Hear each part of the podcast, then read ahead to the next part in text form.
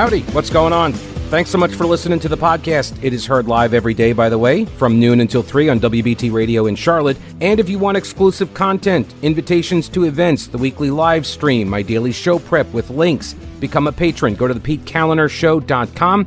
This podcast is also supported by North Carolina businesses, so please consider supporting them. Try not to skip through their short ad. Make sure you hit the subscribe button to get every episode for free right to your smartphone or tablet. And thanks so much for your support.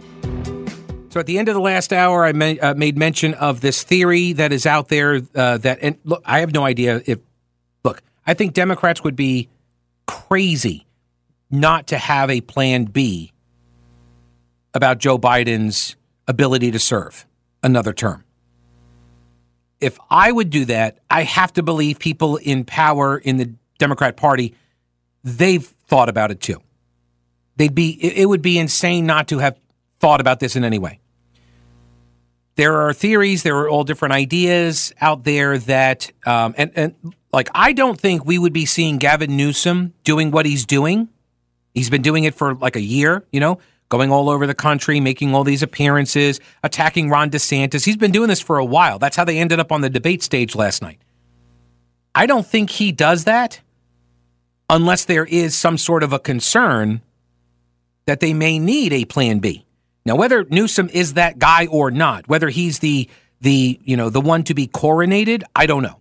The Democrat Party does not keep me abreast of these types of plans. But it's good to have somebody with a raised profile just in case. I don't know how it plays out with Kamala Harris. I don't know. No idea. But there is, and I heard, I was driving home, or maybe I was at home already, but I was listening to Brett Winterbull, who's on, 3 to 7 here on WBT. And he was talking about something that happened in the Senate Judiciary Committee yesterday. And I've got the audio. I'm going to play this as well, because that's one of the other things I monitored yesterday was the Senate Judiciary Committee and what blew up over there. As well as that over on the House side, I got some audio from there too. Hopefully I'll get to it. I don't know. Got a lot of audio. So you've got the Senate Judiciary that is moving forward with, and this is Democrat controlled. They are moving forward with subpoenas for two conservative legal guys, and one's a friend of Justice Clarence Thomas. And Brett was saying that he thinks this points to or is proof that Joe Biden isn't going to make it. He's not going to make it to the second term. And so let's lay the foundation to oust a one of the justices to try to kick him off the court so we can get an appointee rammed through the Senate while we still have a slim Democrat majority and a Democrat president in Joe Biden to do it. This way, if we lose in 2024, either the Senate or the presidency, we're not going to be potentially losing, an appointment slot on the Supreme Court, maybe even two. So what happened? This Republicans on the Senate Judiciary Committee, according to the Washington Examiner's Kaylin Deese, are playing procedural games now to block the authorization of new subpoenas against two conservative judicial advocates who are friends with Supreme Court justices. All right, this is Harlan Crow and Leonard Leo.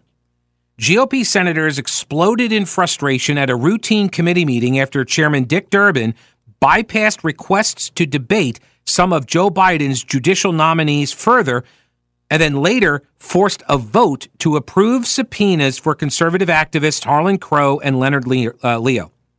However, the GOP committee members consider the subpoenas null and void at this time due to procedural rules they say Durbin did not follow. All right, so here is how it sounded. This is the beginning of this this Senate Judiciary Committee. They're going to be doing some recommendations for two left-wing judges nominated by Biden. Authorization, we consider the nominees. First is Judge Mustafa Kasubhai, nominated to the U.S. District Court for the District of Oregon. The clerk will call the roll. Mr. Chairman, are we going to have an opportunity to speak on the nominees? Yes, that's John Cornyn. Oh, I'm sorry.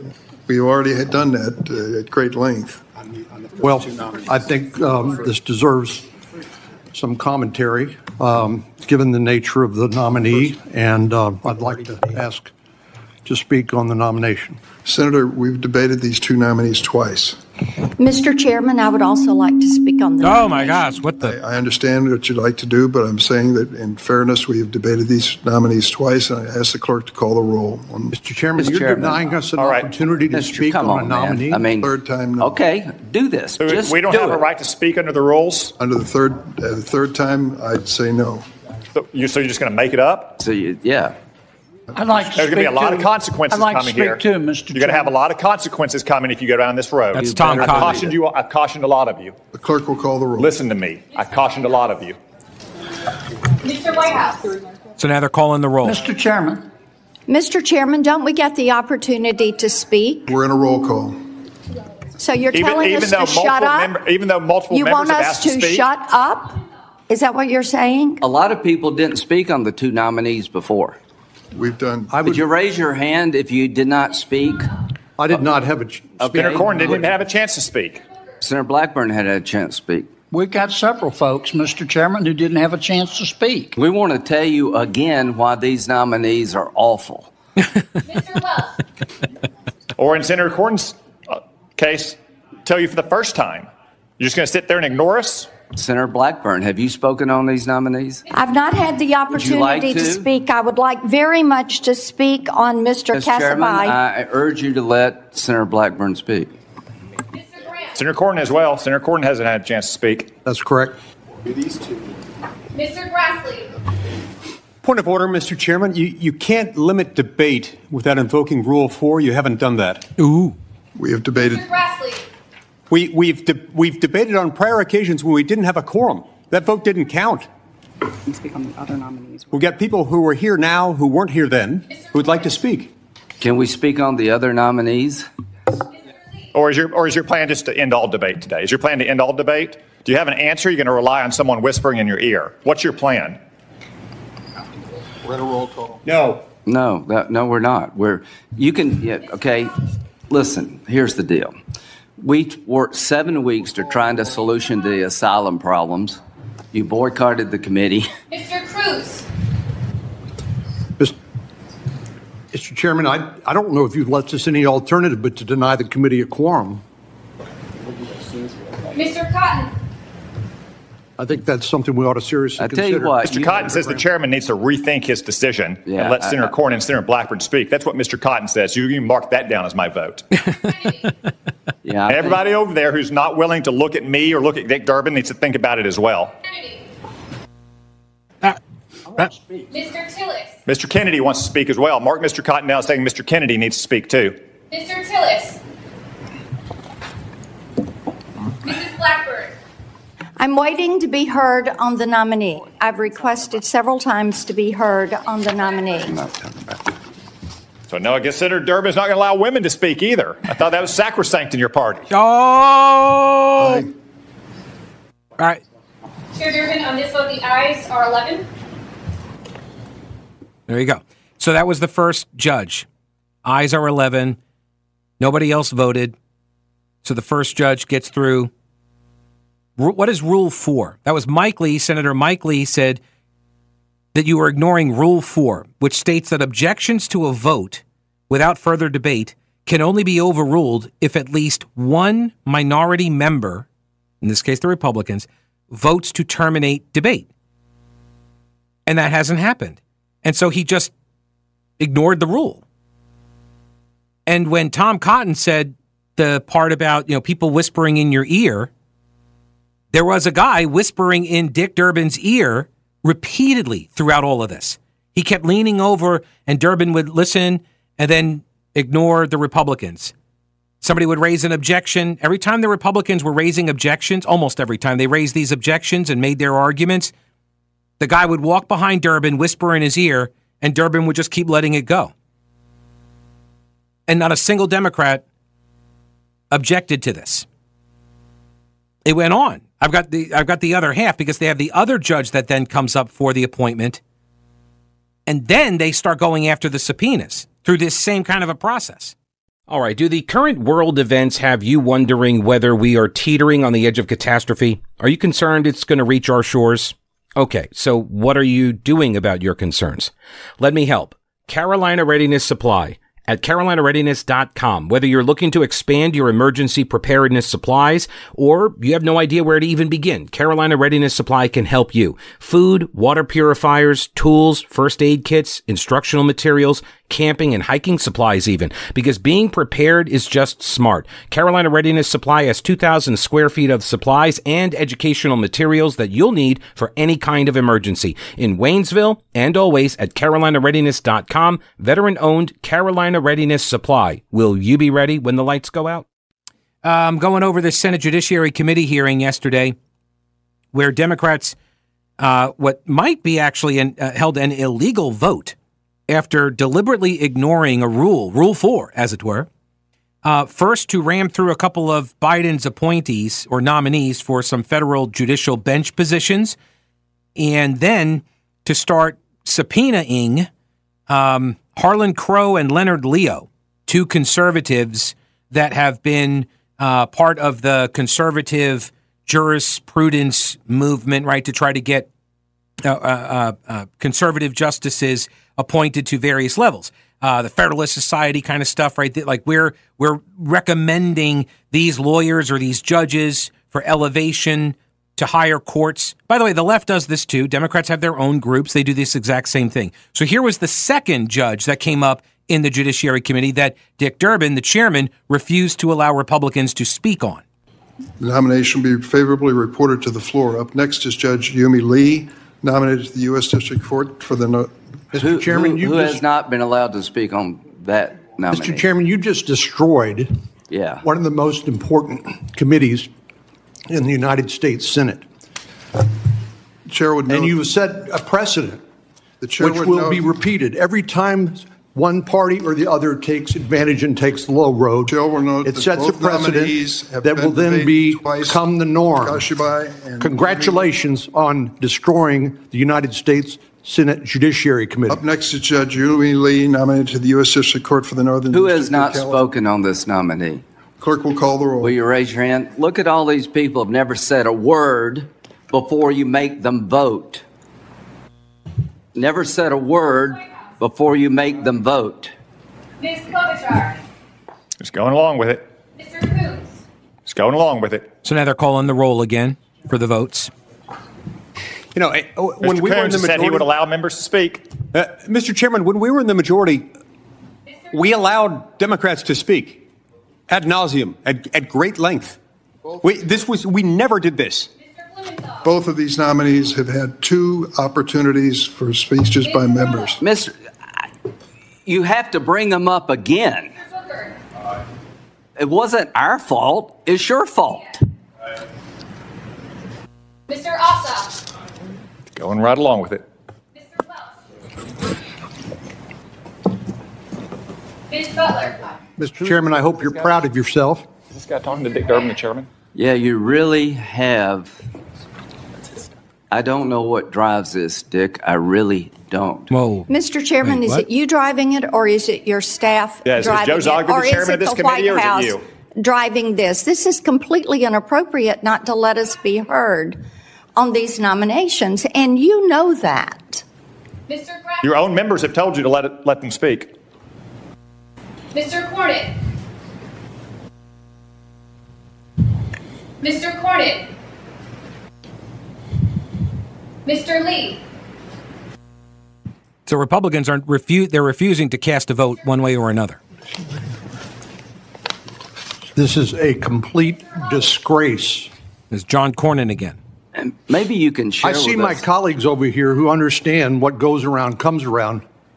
I mean, this is so unnecessary to ruin the committee over a political exercise that's going nowhere. Senator Whitehouse. I would like to. Was my name called? I can't hear. Where's that voice? Was he recognized to speak? We're on a roll call. Ma'am? Mr. Kennedy? I'd like to speak, please. We're on a roll call. Mr. Tillis?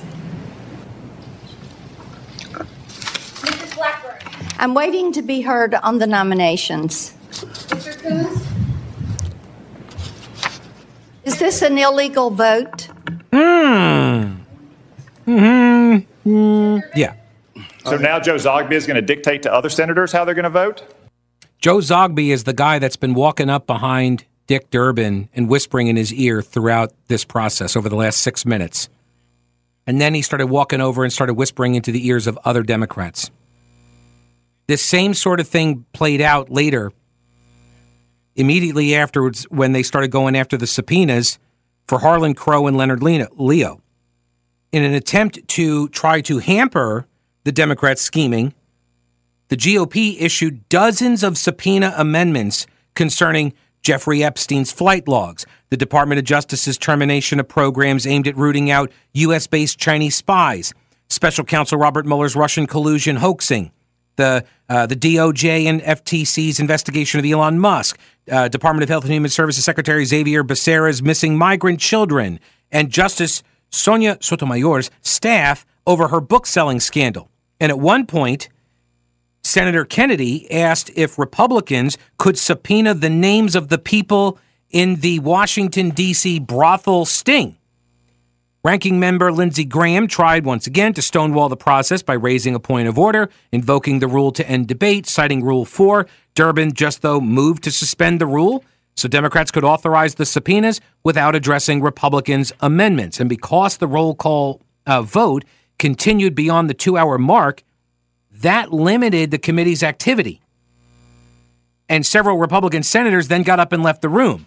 So Democrats essentially illegally passed the subpoena authorization despite their violation of at least 2 Senate rules, because once it went past 2 hours, they weren't allowed to keep going. The 2-hour limit limits their activity. Republicans got up and left, denying a quorum. Democrats did it anyway. So now there's a question of whether or not this was illegal, and whether the subpoenas are going to be issued at all. Here's a Pete tweet. Pete, this enrages me. They get to do this because the media will carry their water. Imagine if Republicans did it. Remember at the beginning of the show, I talked about how George Santos was expelled today from the House of Representatives. And the guy's, I mean, look, the guy's got a whole bunch of ethics problems, and I try to apply a consistent standard. I recognize politics, but I apply a consistent standard. And I would very much like to see people who get nailed by, you know, with these ethics complaints, they should all get this treatment, but they don't. Is that a reason then to not hold anybody to a standard? This is the, you know, the problem is when you become a monster to go fight monsters, you best be careful to not just leave the world with more monsters, you know? John Fetterman, U.S. Senator from Pennsylvania, was on The View today. I have not heard this clip, but it is now going viral. And he's talking about Santos, but also the Senate and one of his colleagues, a Democrat colleague of his. Let's take a listen. And you've also been calling to get rid of Menendez, I know. But first, before we talk about that, what's your reaction to the expulsion? Well, it's like I'm not surprised, but to me, I think the more important picture is that we have a colleague in the Senate that actually did much more sinister and serious kinds of things. Senator Menendez, he needs to go. And if you are going to expel Santos, how can you allow to somebody like Menendez to remain in the Senate? And you know, Santos's kind of lies were almost, you know, funny, and like, you know, he, you know, landed on the moon and that kind of stuff. Whereas, I think, you know, Menendez, I think, is really a senator for Egypt, you know, not New Jersey. So I really think he needs to go. And especially, it's kind of strange that if Santos is not allowed to remain in the House, you know, someone like that. Yeah. Are you, though, uncomfortable with the fact that there hasn't been an adjudication, that while he's been charged, there hasn't been a conviction? With Menendez. I am. And it's like he has the right for his day in court and all that, but he doesn't have the right to have those kind of votes and things that that's not a right. And I think we need to make that kind of decision to send him out. All right. So I will point out he is wearing a hoodie, But also, he's got a little laptop or tablet propped up in front of him, and he keeps looking down at it. So he's obviously using that to help him, you know, process cognitively after the stroke and everything. But I got to tell you, he sounds a lot better now than he did 6 months ago. So I don't know, maybe the therapies are working. So that's, I mean, good for him. But what, I mean, think about it. What makes this so newsworthy and why it's going viral is because it's not usual. You don't hear Democrats saying this about fellow Democrats, right? You just had Republicans expel Santos, a colleague of theirs. And even Fetterman's like, Santos's lies, although I disagree with this, like, yes, some of the lies were just comically stupid, but if his campaign was using campaign donors' credit card information, including his own colleagues in the House that had donated to his campaign, and then they just siphoned money out of their credit cards to pay for Botox and stuff, like, that's fraud, right? That's credit card fraud. And when one of your colleagues gets up there and says this, I suspect that moved quite a bit of Republicans. Like, you got people that are in this chamber that he has defrauded. That probably was a bigger problem than him, you know, dressing in drag. Do you realize that Democrats just voted to expel a transvestite? Oh my gosh.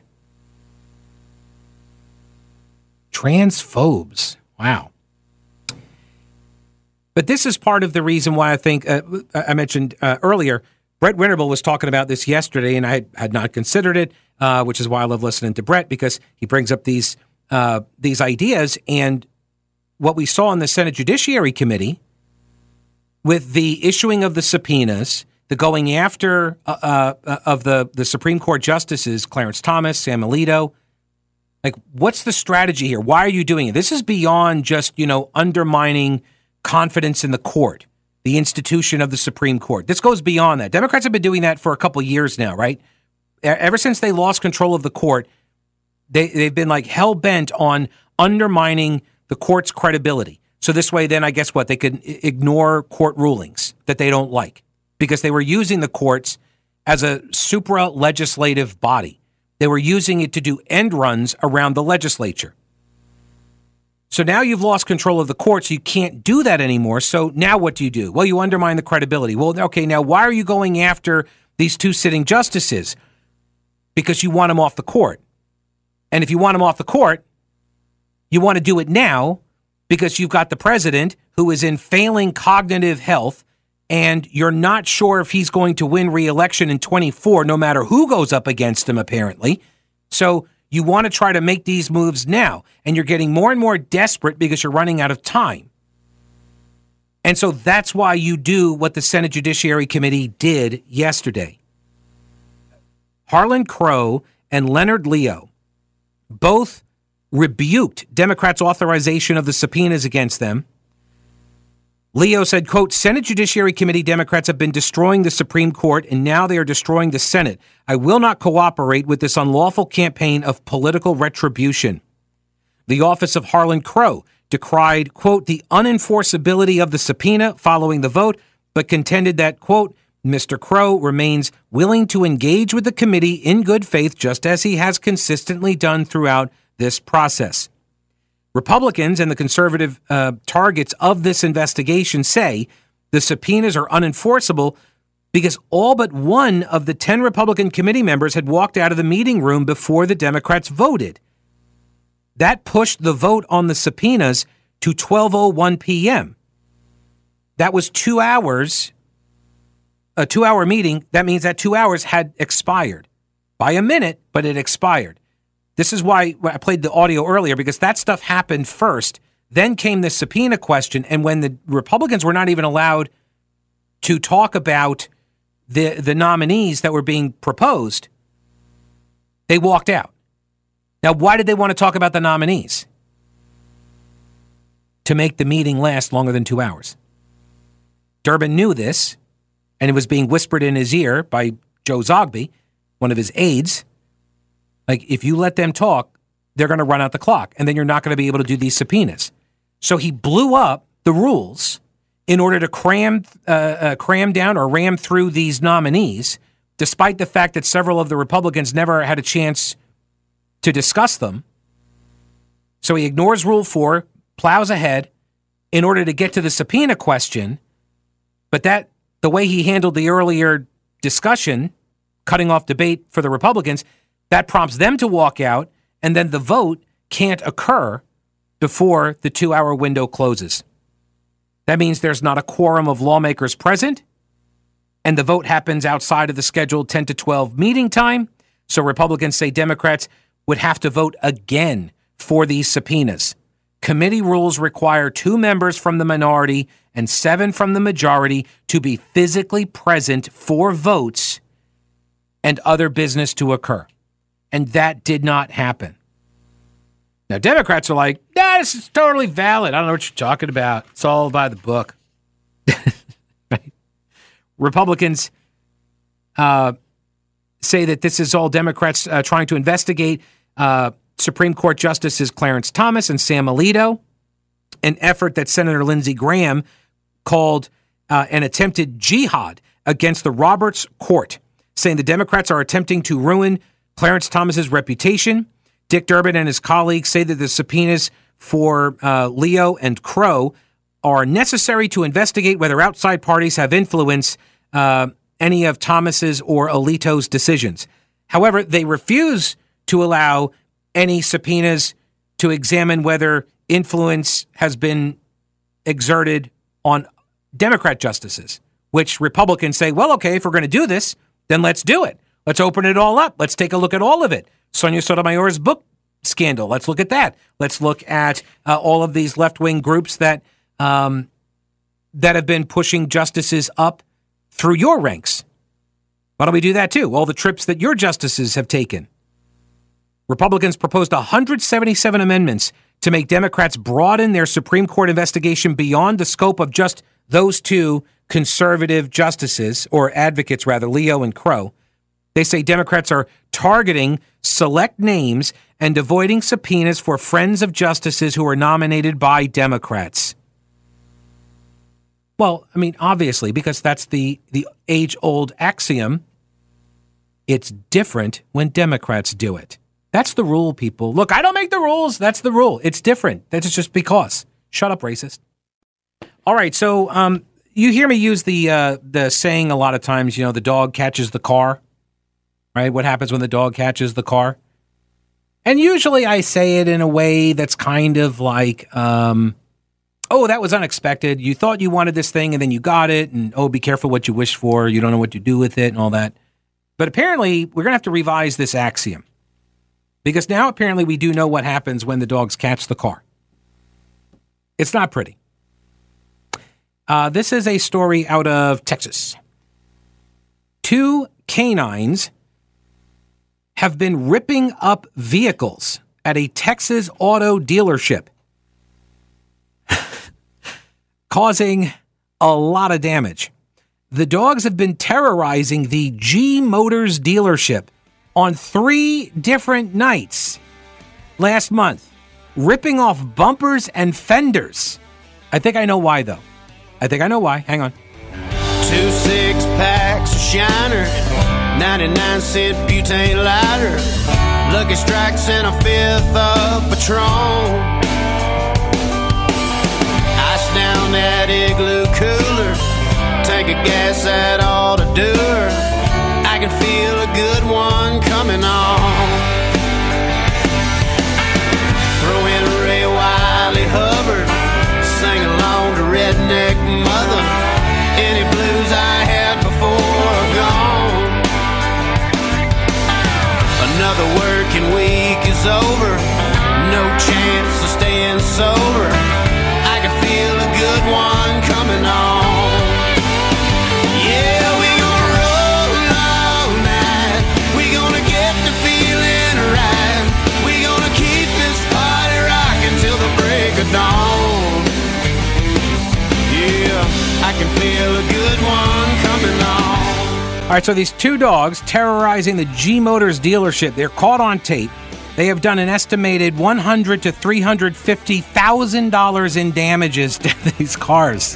Three blondes in a ragtop Mustang followed us down to the lake and didn't have to think about that too long. Skinny dipping in the bright moonlight, situation couldn't be more right. I can feel a good one coming on. Yeah, we gonna roll all night. We gonna get the feeling right. We gonna keep this party rocking till the break of dawn. Yeah, I can feel a good one. Feel like a good one. I can feel a good one coming on. So the footage shows the dogs walking on top of cars, working together to rip bumpers off of cars. The footage of the very first incident, though, shows a cat. It's always the way, people. Right? It's always the way. The cat made them do it. It's not their fault. All right, I'll see you Monday. Don't break anything while I'm gone.